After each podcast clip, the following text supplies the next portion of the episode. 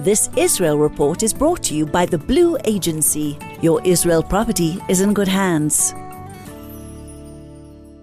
Owning properties in Israel can be a great investment, but challenging to manage if you're based abroad. The Blue Agency will manage every aspect of your property, finding and vetting tenants, maintaining your property and getting it rental ready, negotiating contracts and collecting rentals, reporting back to you regularly. The Blue Agency has built a reputation for trust and confidentiality over 20 years. The Blue Agency, your Israel property is in good hands. Contact us at www.theblueagency.com. The Israel Report for the latest news and insights with Anthony Reich. Anthony Reich, apologies, we've come to you a little bit late this morning. How are you doing? Boker Tov, yes, a lot to talk about. Um, a little, a few little snippets as as, as usual. Um, even though the number of casualties that the IDF has been suffering in Gaza has reduced significantly, and of course, we're delighted by that. Unfortunately, we still do have casualties, and unfortunately, the war in Gaza continues to be extremely dangerous. Um, and uh, one example is Major David Shakuri. He was 30 years old, and he was the deputy battalion commander in the engineering corps um, when he was killed the day before yesterday. And the, the, the piece about the story which really got hold of me and which really struck me was that um, his wife Daphna was talking about him um, and about their 14 year old baby, 14 month old baby girl who has been left behind without a father, telling how amazing, um, how much of an amazing father and husband he was.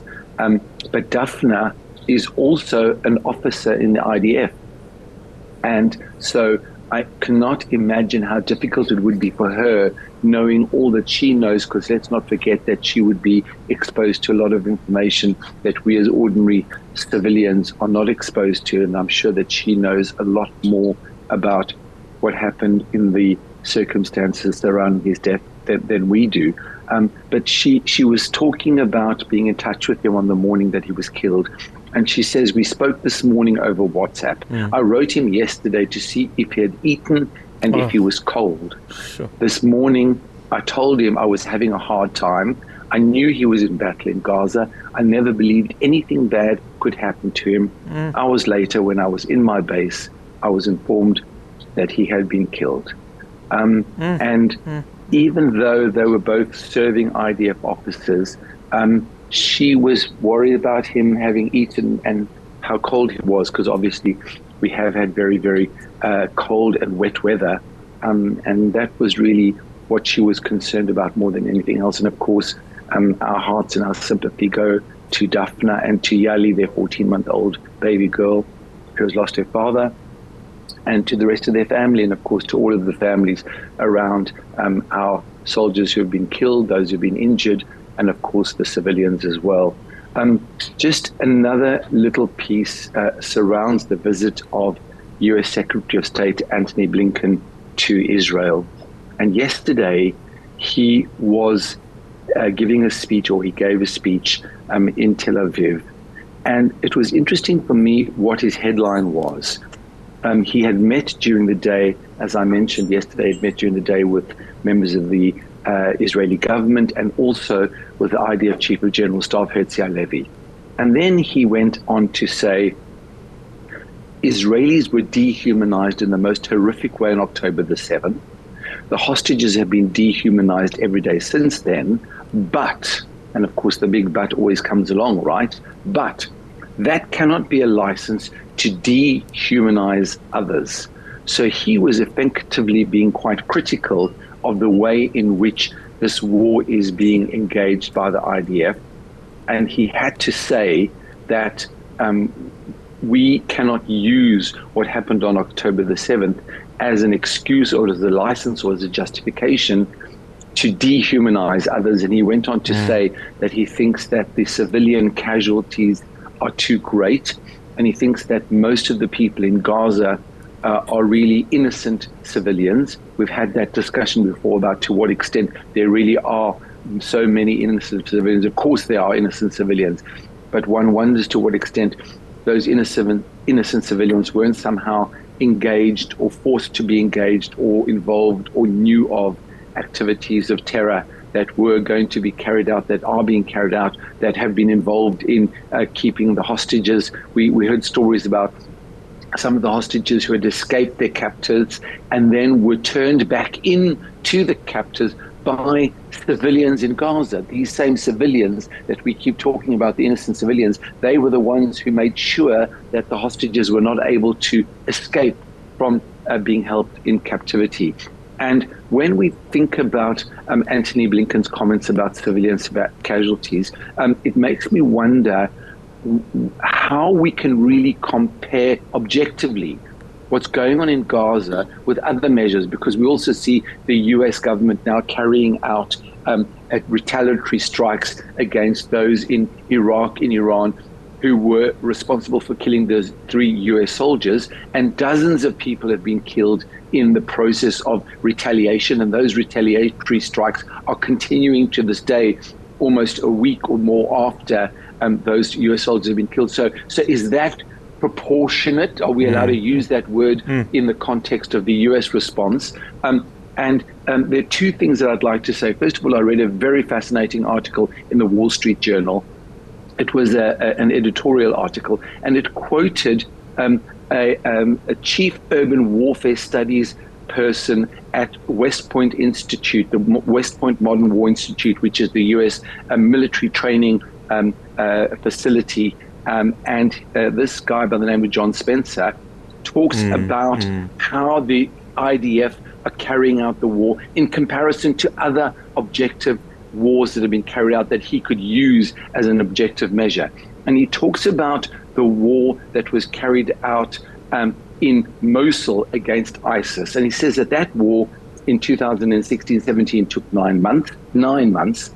He says it was one battle in one city against between three and 5,000 militants who had limited defenses. And then he compares it to what Israel is doing, fighting multiple battles in seven cities against 30,000 militants with military grade underground cities built in civilian areas. And he feels that the way that Israel is conducting this war effort has been amazing. The achievements have been amazing. The way that the civilians have been managed has also been very, very admirable and compares very favorably with what happens elsewhere around the world. And so he tries to use an objective measure to try to compare to what the IDF is doing. And I think that this is very useful because we have no way of really assessing how well or how badly our IDF soldiers are doing. But when you hear this guy, who's an independent assessor, who's a military expert and who's able to draw on information that we just don't have access to at the tips of our fingers, I think it's very, very instructive and very interesting for us to read that. And it also reminds me of an interview that the US human rights lawyer Rebecca Hausdorff did with um, one of the TV networks, where she talked about the number of civilian casualties that suffer in wartime situations. And she had uh, statistics uh, ratios that she could pull from various other conflicts have been carried out. How many civilians were killed, as opposed to how many operatives, military operatives, terrorists, call them what you will, how many of those have been killed. And she claims that in the Gaza war, the number is extremely low in comparison to other conflicts where civilians have been uh, victims of war. She says that in Gaza, relatively speaking to other conflicts, these numbers are incredibly low when you compare them to the m- number of military operatives that are being killed. So I think we need to bear all of that in mind against the backdrop of some of this criticism that we are forced to endure. Indeed. The hostage deal, for whatever it really is, because it's very, very hard to try and understand what is going on. What happens next? Well, um, the Prime Minister has rejected the um, response that came back from Hamas. Um, the response, by the way, was extremely detailed. And, and, for those people who haven't had a chance to um, register what Hamas has demanded, um, there is like a 10 point response that has come back from uh, Hamas, which is, um, in my view, and I suppose in the view of many others, extremely unreasonable. Um, they they demand first of all a full ceasefire, and they demand complete re- uh, release of all Palestinian prisoners. So it sounds as if though this was a response that was drafted very, very cautiously in order to make sure that it gets uh, rejected. That sorry, it wasn't a 10 point response. There were 18 points in the Hamas response, including details of how much diesel should be supplied to Gaza and how Israel must be forced to supply water and electricity to Gaza and how infrastructure should be um, re, uh, rebuilt and how many tents should be allowed in to Gaza in order to house the, house the refugees. Um, very, very detailed response, um, but ultimately not reasonable. And the Prime Minister has said he thinks that any reasonable person would reject the, this response. It seems to have been a fairly easy thing to say no to, even though we understand the consequences. And the consequences are, unfortunately, that Israelis remain captive in Gaza as a result of rejecting this deal. But the deal seems to be way, way beyond anything that uh, we could even begin to consider. And to be fair, even the US Secretary of State Antony Blinken said that there is no possible way to consider the, or to accept the deal as is, although he did try to encourage some negotiation around some of these points. But to be honest with you, it's difficult to see where we can begin to negotiate because the, the, the requirements are so unreasonable. Um, where to from here? I think it's just more of the same. We just need to continue to pile on more and more military pressure in the hope that that might well break some of the Hamas resistance, and they might wish to come back and say, hang on a second, we now wish to come back with a response mm, that mm. is more reasonable and that that can be considered and that is um, something that uh, we could uh, aspire to because this response, the 18 points that they've sent back, um, seem to be just uh, built for a no answer. Yeah, it's uh, just so sad because it's so difficult, obviously, for the families of the hostages. The IDF has been ordered to begin operations in Rafah. Now, what does this mean?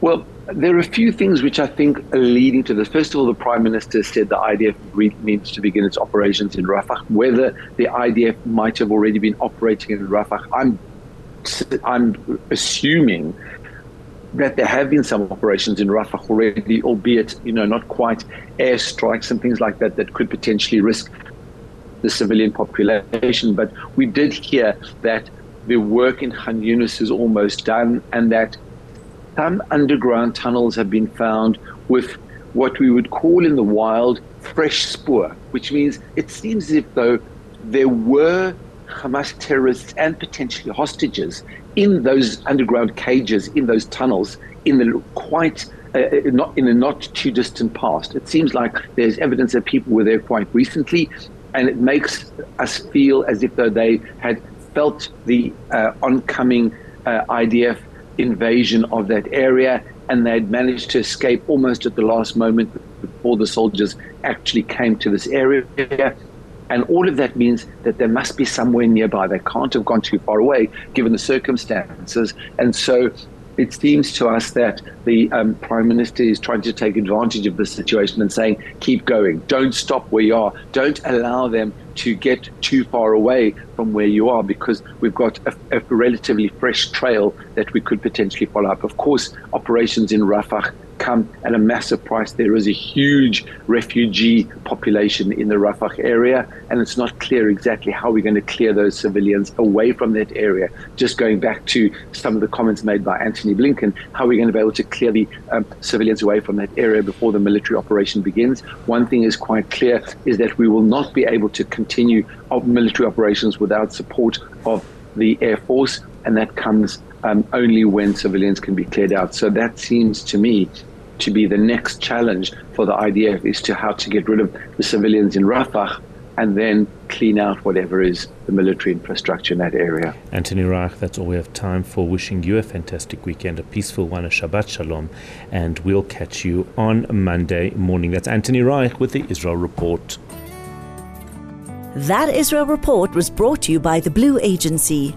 Your Israel property is in good hands. Hi, it's Barry Cohen from the Blue Agency. Israel is currently facing one of its biggest challenges ever All of Klal Israel is praying for the safety of our soldiers and the return of the hostages. We hope and pray that our soldiers and security forces will prevail and that they will all return home speedily and triumphant. We hold the hands of our clients and friends who have children serving in Tzahal, who are protecting Israel and Jews around the world. May Hashem protect us all.